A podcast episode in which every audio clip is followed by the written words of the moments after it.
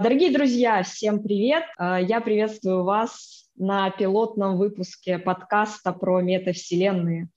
Возможно, это будет первый русскоязычный подкаст, посвященный всему, что связано с метавселенными, потому что э, до этого как-то не попадались такие подкасты, мы решили заполнить этот пробел самостоятельно. У подкаста пока даже нет названия, думаю, мы его предложим позже.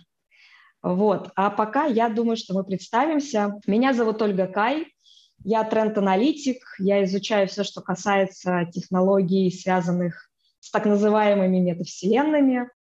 А, также у меня есть канал, посвященный этой же теме. Он называется «Метаверсошная». Подписывайтесь, если еще нет. И профессионально я занимаюсь маркетингом, помогаю компаниям а, выходить метавселенные и использовать какие-то новые форматы новых медиатехнологий. Ну и мой соведущий Джин, представься, пожалуйста. Всем привет, меня зовут Джин Колесников, я Future Studies Expert. Это специальность, направленная на исследование того, как технологии э, влияют на будущее человека и как они его улучшают. У меня есть э, тоже свой канал, называется он What You Change is What You Get, э, или коротко W21Get. Вообще, на самом деле, э, я с большим интересом читал то, что делает Ольга, и классно, что мы собрались сегодня здесь поговорить про метавселенные, потому что кажется, что не договаривают про них, не договаривают. Для первого подкаста мы решили выбрать, наверное, очевидную тему, которая, несмотря на всю свою очевидность, э, еженедельно вызывает э, споры в нашем уютном комьюнити, в нашем чате моего канала – мы хотим обсудить тему, что такое вообще метавселенные, то, чем они должны быть, чем они не должны быть, в каком состоянии они находятся сейчас. И, насколько я знаю, у Джина как раз есть под рукой прекрасная презентация, которая способна а, пролить свет на этот вопрос. Надеюсь, что в конце мы до чего-то договоримся. Ой, слушай, я, с одной стороны, полностью поддерживаю тебя что дискуссии ведутся и, наверное, будут вести еще, еще так долго, как этот термин будет использоваться. Но, с другой стороны, наверное, перед тем, как э, говорить про прекрасную презентацию э, Бенедикта Эванса, я бы хотел э, вернуться, так сказать, к основам и спросить у тебя, читала ли ты «Лавину» э, прекрасного нашего э, Нила Стивенсона, и как mm она тебе? Слушай, я ее читала, э, правда, к стыду своему уже после того, как э, пришел Цукерберг, да, и сказал, знаете, теперь мы вот про метавселенные. Я решила ознакомиться с первоисточником и прочитала. И мне книга очень сильно понравилась, она классная, она киберпанковая такая, я вообще очень люблю этот жанр. И там много интересных вещей в этой книге, которые как я потом заметила, напрямую оттуда позаимствовали э, эксперты и корпорации, которые занимаются метавселенными сейчас. Например, э, идею продажи цифровой земли, которая лично мне кажется довольно абсурдной, но она была действительно описана у Стивенсона, и ее напрямую позаимствовали, как и идея такого цифрового социального неравенства, опять-таки, внутри метавселенной. Это мне всегда казалось довольно странным, зачем же тащить все это виртуальное пространство. Но действительно Стивенсон это так описал, и сейчас мы на многих площадках, которые заявляют, что они будущие метавселенные, или даже уже метавселенные, они, в принципе, придерживаются точно такого же подхода. Вот. А как произведение и как, в общем-то, какая-то концепция виртуального такого мира, э, очень интересно, очень много классных деталей, не говоря уже о том, что многие вещи, по-моему, Стивенсон просто предсказал.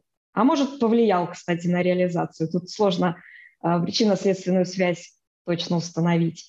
А как тебе, как тебе это произведение? У меня довольно неоднозначное ощущение от этого, ну, в целом, да, от этого романа, а, потому что, с одной стороны, мне показалось очень много совпадений с гибсоновской трилогией, угу. потому что, безусловно, это не э, прямое копирование, да, что это развитие идей там и так далее. Как бы у Гибсона он, ну, свой язык довольно своеобразный, uh-huh. да, и э, здесь, конечно, Стивенсон, как мне кажется, переплевывает Гибсона, потому что даже при том, что особенность всех киберпанк-романов э, заключается в таком своеобразном толстовстве, То есть больше времени уделяется пространству, природе, э, вот этому миру, да, этих метавселенных, виртуальных миров и так далее, с различными обязательно яркими, понятными сравнениями. Стивенсон это делает гораздо более живо, чем многие другие авторы. Не все, но многие. Вот. И в этом смысле, конечно, Лавина мне понравилось больше. Я специально для нашего подкаста решил ее перечитать. И выходные, выходные сел ее читать, но дочитал только до середины, потому что часто отвлекался на какие-то свои мысли. И пока читал, я заметил, что действительно, с одной стороны, особенно если ты помнишь, хочется сказать, что ты помнишь, но, скорее всего, что ты просто не, не можешь помнить этого. В 92 году, когда вышла «Лавина», а, вышли самые разнообразные компьютерные игры, которые, в принципе, так или иначе могли а, как бы за счет известности Стивенсону подсветить, как будут выглядеть аватары, как, как слово. Uh-huh. Да, uh-huh. С другой стороны, он а, действительно задал вот э, тот фрейминг, который, про который ты сказала, что виртуальные миры находятся в точно такой же неравенстве, в точно таком же неравенстве и в точно таких же проблемах, как и реальные. То есть угу. и перенос вот этого реального мира под копирку в виртуальную реальность, хотя казалось бы, ну, то есть, хотя казалось бы, да, ну да. Вот. Это, конечно, с одной стороны пророческое, а с другой стороны самосбывающееся такое пророчество э, Стивенсона э, внутри этого романа, потому что, ну, короче, у меня очень много вопросов, почему угу. американские фантасты не пошли Э, тем, тем вектором, э, как, каким пошли советские фантасты, ну, там, э, про Алису, да, вот эти все uh-huh.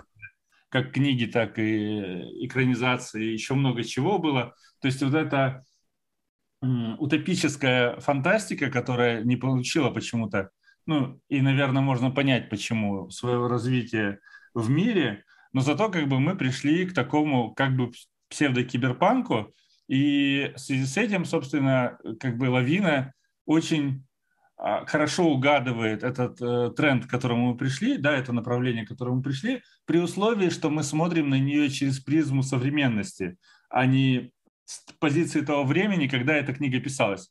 Потому что в голове, mm-hmm. когда я читал эту книжку, у меня, конечно, представлялись немножко другие картины, точно так же, как я, э, когда читал, собственно, ну, там, других классиков киберпанка, типа Гибсона или Стерлинга, да, uh-huh.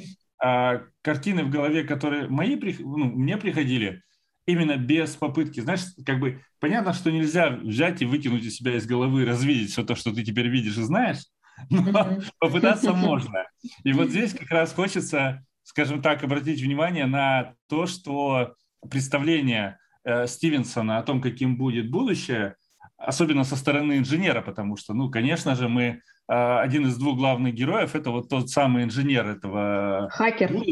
Да, этот хакер, да, а, значит, который там создал там кучу всего. То есть он он настолько изобретательный, что он сделал тела аватаров, он значит, угу. сделал систему а, ми, боя на мечах. Ну, то есть там с физикой, со всеми делами. Он сделал систему уборки мертвых трупов в этой метавселенной. Это настолько просто потрясающе, что он вот эти вот все вещи, как-то их он их пытается запихать вот в эту вот вселенную, что это эм, ну, просто потрясает, что люди каким-то образом пытаются вот вообразить то, чего нет, и туда засовывают куски реальности прямо целиком, не глотая.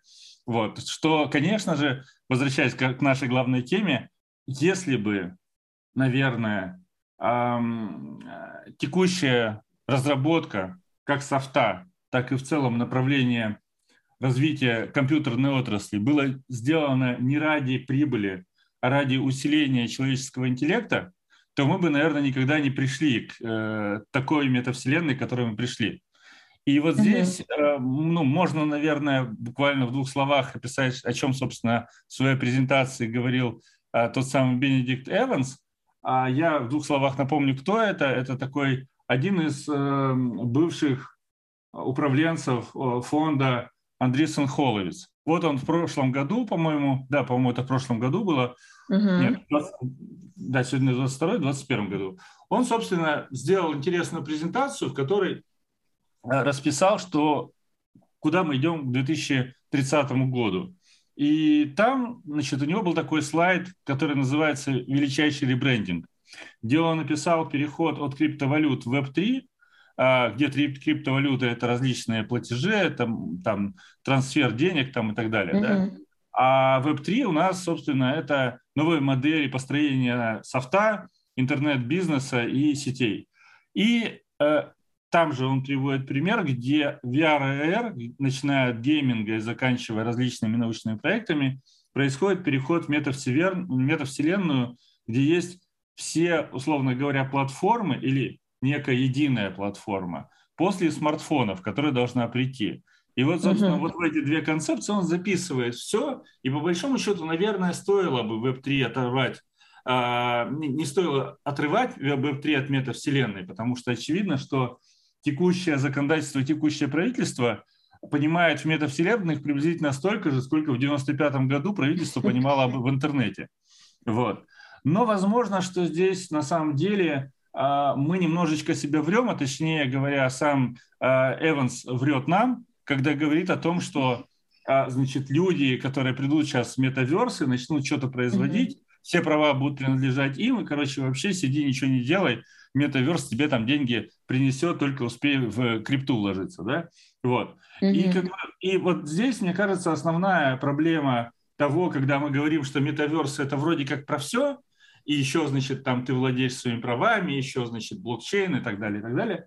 А с другой стороны, как бы все это уже принадлежит э, таким фондам, как э, Андрейсен Холовец, uh-huh. которые вложились в это лет 5-10 назад. А все наши данные в облаках, которые не принадлежат нам, вот, а все значит, системы э, устойчивости этого интернета уже не завязаны на наши персональные компьютеры и на наши сети, uh-huh. типа локалок. И таким образом, это точно тот метаверс, о котором писал, собственно, ну там, что сам э, Стивенсон, что пишут все остальные, кто нам рассказывает про сладкое будущее. Вот это вот большой вопрос. А, ты знаешь, это у меня на самом деле первая мысль такая, что все эти сладкие разговоры про будущее, равенство, децентрализацию и прочие вот эти все вещи прекрасные, они как-то возникают ну, у меня возникает вопрос, когда я вижу, что такие ребята, как э, Андресен Хоровиц, э, миллиардеры топят за эти вещи, потому что с чего бы? Их волновала жизнь простых людей, какие-то там э, какое-то равенство, справедливое распределение средств, если, извините, у тебя миллиарды, и ты как бы в это все вкладываешься. Очевидно, где-то нас пытаются наколоть, что-то здесь не так. Вот. А второй момент, да, кстати, ты когда говорил про то, почему Почему Стивенсон и остальные а, писатели там, американские не смогли показать нам сладкую утопию? Ну, потому что цифровой коммунизм все еще коммунизм, и э, призрак бродит по планете. В общем, у них богатые традиции в отношении э, таких вещей, как равенство и распределение э, дохода справедливое. И у меня действительно тоже серьезные сомнения возникают на этот счет. Сейчас я чертовски скептически отношусь просто к разговорам про а, крипту, про блокчейны, про то, как мы все обогатимся, прям все абсолютно. Вот, кстати, в игры Play to Earn привлекают, не сказать, загоняют именно этой идеей, что, ребята, приходите, здесь все будут зарабатывать, мы все разбогатеем, to the moon и все такое. А то, что мы видим сейчас, абсолютно никак этому не соответствует. А, когда просто падает крипта, и все потеряли там, не знаю, половину своего дохода, на весь Твиттер стоит вой. А, как-то да, пока не очень вырисовывается классная метавселенная из всего этого. Но есть, конечно, и другие интересные инициативы того же Бутерина, а, децентрализованная, значит, децентрализованный социум, про токены души и так далее. Конечно, тоже все эти идеи могут выродиться в очередной не знаю, там, идея миллиардеров, да, и сразу это все будет апроприировано, но какие-то интересные такие утопические проекты все-таки нам описывают, и мне лично очень интересно посмотреть, куда это все нас э, заведет. А скажи, пожалуйста, вот эм, разговаривая про метавселенные, угу. тебе насколько близко, что в метавселенные сегодня активно помещают с любых концов э, такие слова, как NFT? Потому что uh, non-foundable token, mm-hmm. в моем представлении, как я его себе представляю, это такой костыль, который очень четко тебе дает понять, где твое право, а где право чье-то. То есть мы возвращаемся не в экономику копирования, где цифровое может скопировано быть абсолютно все, где mm-hmm. ты не успеваешь прибежать а, в условный а, Roblox, чтобы засудить разработчика игр, который генерит игры, значит, по одной игре в сутки, и через неделю ее удаляет, потому что на него падают иски со стороны правообладателей, у которых он скопировал этот код.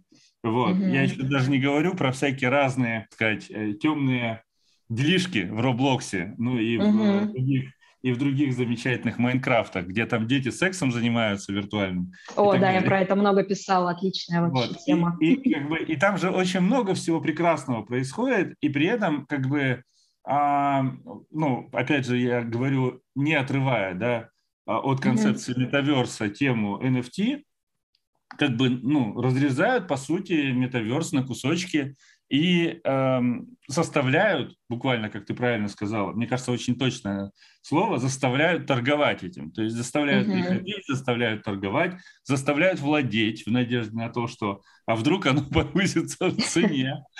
Вот. Хотя концепция NFT изначальная, конечно же, была совершенно прекрасной. То есть она была про то, что ты можешь за э, токенизировать, да, затокенизировать свое время и, например, твое время с утра стоит дороже, пока у тебя голова свежая, а, за какими-то процессами, да, чем время, которое ты проводишь за работой вечером.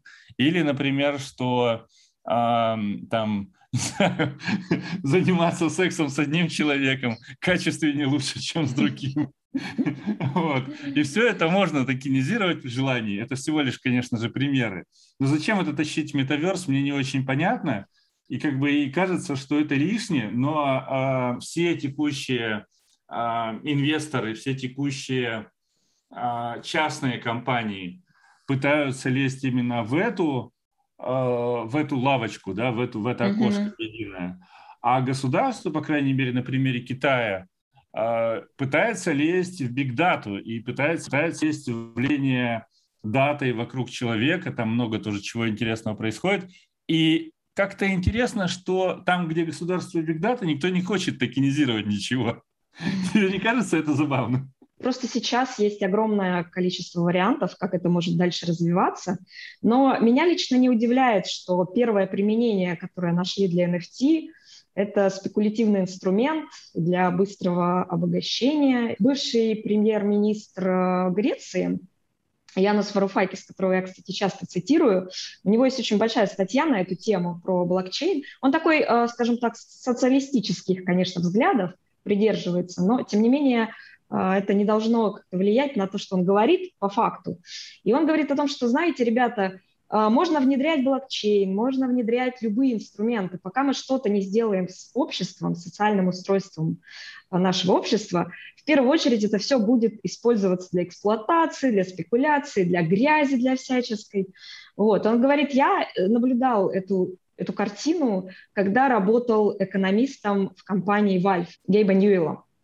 Его позвали как раз поработать над внутриигровой экономикой. То есть это как раз был такой, такая идея внутриигрового рынка, такая прото-метаверсная, прото как бы блокчейновая, то есть все, о чем сейчас говорят все проблемы, которые, по идее, нам должен решить э, блокчейн с криптой, вот эти вот, да, по поводу владения цифровыми активами, перепродажей, там, всяких ассетов из игр друг другу.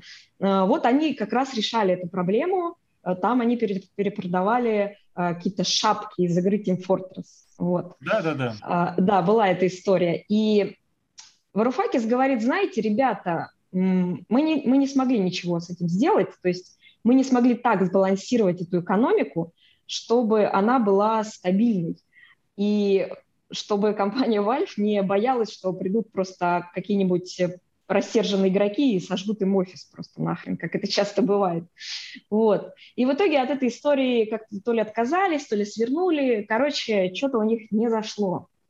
Ну, во-первых, они хорошо заработали на этом, а ну, потом, да. когда они хорошо заработали, они потихонечку начали эффект просто от этой экономики уменьшать, потому что у них появились другие инструменты. Видимо, про это премьер-министр то ли не хочет рассказывать, то ли как mm. бы не любит. Вот. У них появились разные интересные партнеры. Например, одна есть украинская компания, которая как раз занимается всякими разными платежами значит, э, в сторону платформы Steam. Вот. Mm-hmm. Но это как бы отдельная беседа, я не хочу перебивать твою мысль, просто я к тому, mm-hmm. что mm-hmm. как бы они, я думаю, прекрасно понимали, что они делают, то есть так же, как прекрасно понимали разработчики Angry Birds, зачем они в очередной раз запускали очередной Angry Birds, хотя могли заниматься ну, чем-то другим. А в какой-то mm-hmm. момент у них, по-моему, прибыль была относительно э, всей экономики э, Финляндии, по-моему, у Angry Birds, как у компании. Wow. То ли прибыль, то ли капитализация, то есть какая-то вообще uh-huh, uh-huh. нереальная цифра была. И, может быть, ты знаешь, что в Lineage 2 недавно добавили Excel, потому что, ну, как бы, как а, бы да, да, да, интегрирование вот этой угу. экономики, они внутри себя несколько раз, э, там, по-моему, были на грани дефолта, после чего они быстро пригоняли, значит, роботехнические инопланетные полчища воевать с людьми, потому что иначе, короче, экономика не выдерживала без внешнего врага. Вот, угу. так что здесь очень много есть э, интересных примеров из виртуальных миров, которых мы могли бы, если бы захотели, использовать, но, видимо, как это, видимо, не очень хочется или хочется недостаточно сильно даже у социалистов. Да, очень вероятно. При этом Смешно, конечно, когда такие ребята, как Цукерберг, говорят, что да, нам нужна там открытая экономика, нам нужна интероперабельность, э, мы должны как бы быть единой платформой, то есть чтобы вы могли бесшовно как бы переходить там из э, Фейсбука, там, Меты, Horizon в какие-нибудь там, не знаю, другие проекты, которые принадлежат Niantic и всем остальным. То есть давайте мы вот будем что-то такое сделать, Сложно поверить, что они ну, от чистого сердца это говорят. Я думаю, это просто как бы маркетинг. Ну, вот. Ну, там, можно, там можно посмотреть на то, куда инвестируют э, непосредственно угу. сами компании. Там, конечно, личные деньги Цукерберга мы, наверное, не проследим, но мы можем посмотреть на всевозможные там временные сливы, которые случаются время угу. от времени. О том, что инженеры говорят, что Цукерберг бредит метавселенной, потратил уже, по-моему, 23 миллиарда вот. А как бы я до сих пор не знаю, что там будет. Он не знает, чего он хочет. У него куча команд работает над, над этим, постоянно что-то, короче, придумывают. Сам, угу. сам, сам вот этот вот мир, который сейчас э, второй у них, по-моему, вторая вот эта платформа, она все еще очень сильно глючная, и внутри нее все, ну, такое себе. Опять же, я думаю, что ты там больше времени провела, чем я. Поэтому К сожалению, ты... нет, потому что Цукерберг э, считает всех кроме США и Канады вторым сортом, поэтому пока никто доступ не получил. А, По-моему, а, только ну, то есть, на, то есть, на UK раскатали только недавно. Понятно. То есть, короче, пока по э, проксям нельзя туда... Ну, можно, если, если сильно запариться, но для этого прям нужно сделать много шагов. Мне, честно говоря, поколений еще хватает других площадок, где мы активно щупаем разные темы и смотрим, что там вообще происходит. Но я думаю, что А, скоро выкатят на весь мир, да, или, может быть, хотя бы на ну, Европу, ну, да, да, я смогу тогда попробовать и составить свое а, впечатление. Я как раз хотел просто еще одну мысль, наверное, чтобы закончить mm-hmm. вот этот конкретный топик, а, добавить, что как бы глядя на то, что Цукерберг сам пытался делать свою внутреннюю валюту внутри Фейсбука, чтобы раскатать mm-hmm. ее на весь мир, глядя на то, что значит, э, сам Цукерберг, опять же, благодаря а, всевозможным а, значит, ухищрениям долгое время давил независимые СМИ, чтобы они все сидели на его платформе, ну и всякие другие телодвижения, да, которые мы, в принципе, mm-hmm. можем теперь проследить по истории. Кажется, это не похоже на человека, который говорит ровно то, о чем ты говорила пару минут назад. Да, это точно. А, в общем, да, неизвестно, куда там NFT дальше двинется, да, и где его еще применят. Пока я вижу э, два практически полезных использования. Первый – это э, как раз то, что связано с медиа-артом, поскольку я еще немножко медиа-художник, да, и, в принципе, интересуюсь современным искусством, это была довольно долгое время боль, потому что ты свой медиа-арт никак не мог продать, кому ты там свой видеоролик продашь, да, если все его могут и так посмотреть. И вот это вот как раз пристегивание туда NFT, оно позволило медиахудожникам действительно зарабатывать. Вот. А второй момент – действительно, если каким-то образом э, будет реализована какая-то более-менее открытая экономика, то будет, конечно, классно, что все эти серые маркеты, где люди продают там свои скинчики из игр, можно будет как-то сделать более прозрачным, не знаю, может быть, более надежным.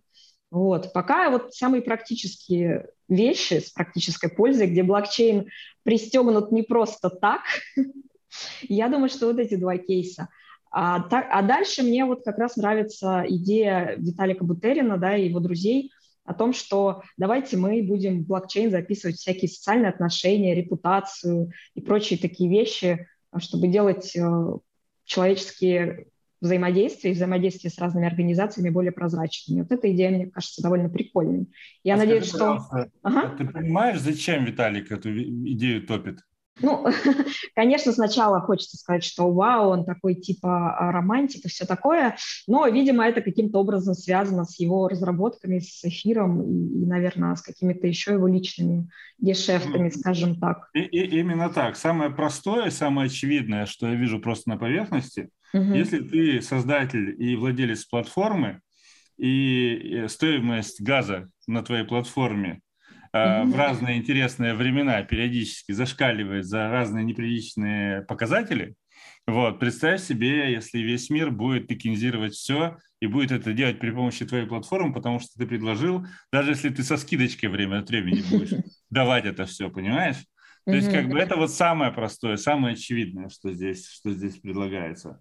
А если уж говорить вообще о модели, по которой Виталик работал все время, он работает по классической банковской схеме, и, в общем, классические банкиры, а, первое, на чем они зарабатывают, это процент э, с разных разных действий, да, с разных. Да, это естественно. И с э, усложнения жизни людям. Вот. Угу. И здесь как раз, как бы, чтобы попробовать облегчить жизнь людям, я хочу все-таки спросить тебя то, что мне хочется спросить с самого начала угу. подкаста.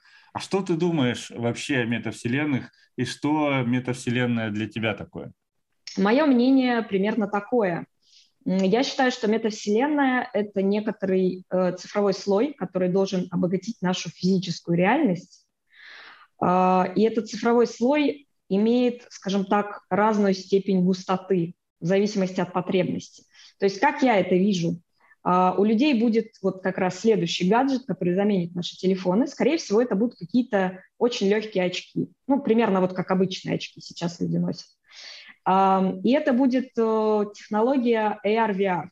То есть э, ты идешь по улице, у тебя, допустим, включен AR-слой, и ты видишь, ну, у тебя улица меняется динамически. То есть там какие-то приколюхи, какие-то выставки, дома выглядят по-другому, или ты хочешь, не знаю, увидеть их в каком-то в стиле барокко, и раз у тебя там какие-то здания в стиле барокко, допустим. Вот. А ты приходишь там куда-то на работу, тебе нужно пообщаться тет с каким-то коллегой, который работает вообще на другом конце мира. Ты нажимаешь просто на кнопку, и у тебя как бы этот цифровой слой сгущается, и у тебя, в принципе, ты находишься внутри VR, да, и вот, пожалуйста, вы сидите, как в обычной переговорке, да, или там на берегу моря, где вам надо, вы общаетесь. И вот, собственно, вся наша жизнь, то есть восприятие физической реальности, оно будет вот таким дополненным. И это сделает многие вещи, скорее всего, э, более удобными, э, более кастомизированными под каждого человека. Я вижу это как-то так. Честно говоря, вот как раз вопрос экономики мне кажется слегка второстепенным. Именно потому, что я пока не очень представляю, как мы из существующей экономической парадигмы перейдем вот в эту полную децентрализацию или там в цифровой коммунизм или еще во что-то. Скорее всего, экономика будет плюс-минус такая же, как сейчас, а вот, собственно, э, гаджет у нас будет новый. И цифровой слой тоже будет, вот как я описала. Вот, вот я думаю, что будет, скорее всего, так. А вот ты что думаешь по этому поводу? Слушай, я когда тебя слушаю, с одной стороны, я, конечно же, хочу тебе аплодировать стоя, потому что э, такой оптимизм у инженеров не встретишь. А с другой стороны, мне очень хотелось бы, чтобы твоя картина мира а, получила больше распространения, чем картина мира тех людей, которые инвестируют в это деньги. Потому что там, где любой слой дополнительной реальности сталкивается с реальностью, там появляется возможность каким-то образом, особенно если мы говорим, что мы дополненную реальность привязываем к реальной, угу. является каким-то образом на этом заработать, либо ограничить человека в реальной реальности. А, ты, наверное, видела, а, там есть довольно много фотографий, где угу. бомжи сидят на американских помойках с окулусом на глазах. О, конечно, я всегда говорю, что это я. Да, и, собственно, как бы а, суть в том, что я не вижу в этом ничего зазорного с точки зрения Америки, американской экономики и mm того, что Oculus стоит 200 долларов, это действительно, ну, то есть удобный шлем, прям он, он простой, удобный, и mm то, что он стоит 200 долларов, пусть даже на нем ты сильно там, например, не поиграешь в Half-Life Alyx, например, да, потому что mm Alyx не потянет, но, тем не менее, ты там можешь рисовать, вообще много чего можно делать интересного. Спортом можешь заниматься хотя бы, да? Вот. Uh-huh. Как они, Сейбер, Сейбер, ну ты поняла. Битсейбер. Да-да-да, Битсейбер, вот, совершенно прекрасная штука, на мой взгляд. Uh-huh. Вообще рекомендую всем, если хотите заняться дома спортом, вот как бы у вас всегда будут сжигаться калории за день. А, ну, наверное, чуть меньше, чем если вы будете выгуливать NFT-кроссовки, но все равно. Ну и, конечно же, битсейбер вам не заплатит за это. Вот. Uh-huh. А так, э, как бы, э, ну вот совсем, совсем вот этим разнообразием я вижу, что э, у нас есть уникальная возможность сейчас не идти ни в сторону китайского государственного интернета и метаверса, ни в сторону Цукерберговского, ну и, и любых подобных как бы поползновений, Благо уже в Китае, по-моему, 50 компаний зарегистрировали, uh-huh. зарегистрировали разработку своих виртуальных шлемов. И это означает, что каждый из этих шлемов, неважно на чем он там, на андроиде или еще на чем-то, будет каким-то образом пытаться пиратить ту виртуальную реальность, которую ты сможешь скачать себе на шлем там, или на устройство, подключенное к шлему. И это означает, что а, как в игровой а, сейчас а, нашей а, индустрии все делится на компании, которые просто хотят зарабатывать, и единственное, что им мешает, это правительство, которое начинает ограничивать гачи-игры, типа uh-huh. как это происходит в Китае, да, или там uh-huh. какие-то правительства просто за, ну, запрещают а, игры с донатом, а, значит, есть, по-моему, две или три страны, которые Diablo к себе не пустили новый Immortal, uh-huh. именно потому что, ну, то есть просто безумный донат, с, ну, ты не можешь играть без доната. Угу. Хотя, ну, то есть есть, конечно, люди, которые утверждают, что можешь, но мы не будем в этом. Вот. И как бы и с этим, да, то есть там, где правительство вступает на почву новых технологий, конечно же, правительство как минимум хочет управлять, а как максимум заработать. И поэтому здесь, как мне кажется, если мы действительно поверим в идею того, что мы можем быть сами хостами, мы можем быть а, не просто пассажирами в этой истории, а быть управляющими, угу. ну, управляющими да, этого процесса и влиять на это. Вот мне кажется, как бы метаверс случится в позитивном да, ключе, он, может быть, не угу. будет сразу таким, но очевидно, что в ближайшие 10 лет э, различных самоизоляций и железных, э, там, железных занавесов и всего остального, что нас ждет сейчас в мире по целому прямо вороху причин, как бы все это позволит нам за счет э, того, что мы будем все равно искать способы взаимодействия, позволит нам развивать метавселенные на благо, ну, на свое благо, на благо своего окружения, на благо общества и мира. Вот мне кажется, я понимаю, что это звучит супер оптимистично, но мы кажется, должны быть оптимистами. Именно, что именно закрытые сообщества, именно как бы противовес действующим системам, в какой-то степени даже, наверное, революционеры, mm-hmm. хотя, наверное, революционер здесь громкое слово, вот, в какой-то степени э, это, ну, какие-то пионеры, да, mm-hmm. вот того, что, того, что сейчас происходит, причем это не обязательно должны быть какие-то супер там э, супер невероятно графической красоты, сделанные на Unreal 5 э, миры. Mm-hmm. Хотя бы, хотя бы там, ну, научитесь э, делать приложения, которые позволяют вам выгуливать вас и на этом зарабатывать, так, чтобы это не было в ущерб другим. Вот подумайте хотя бы с этого. С этого уже начнется совершенно новая а, метавселенная, как мне кажется. Вот я бы начал с этого. Ну, скорее всего, я угу. и начну, но об этом мы поговорим в другом выпуске. Угу.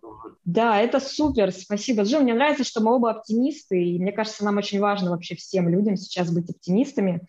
А, тем временем у нас, в общем-то, завершается время а, нашего подкаста. Я хочу сказать большое спасибо тем, кто послушал, и, пожалуйста, поделитесь своим мнением, как вам, а, какие темы вы бы хотели затронуть, чтобы мы их раскрыли в следующих выпусках. Вот. И до новых встреч. Я думаю, мы будем продолжать. Так что всем пока. Всем пока. Спасибо, друзья. До новых встреч.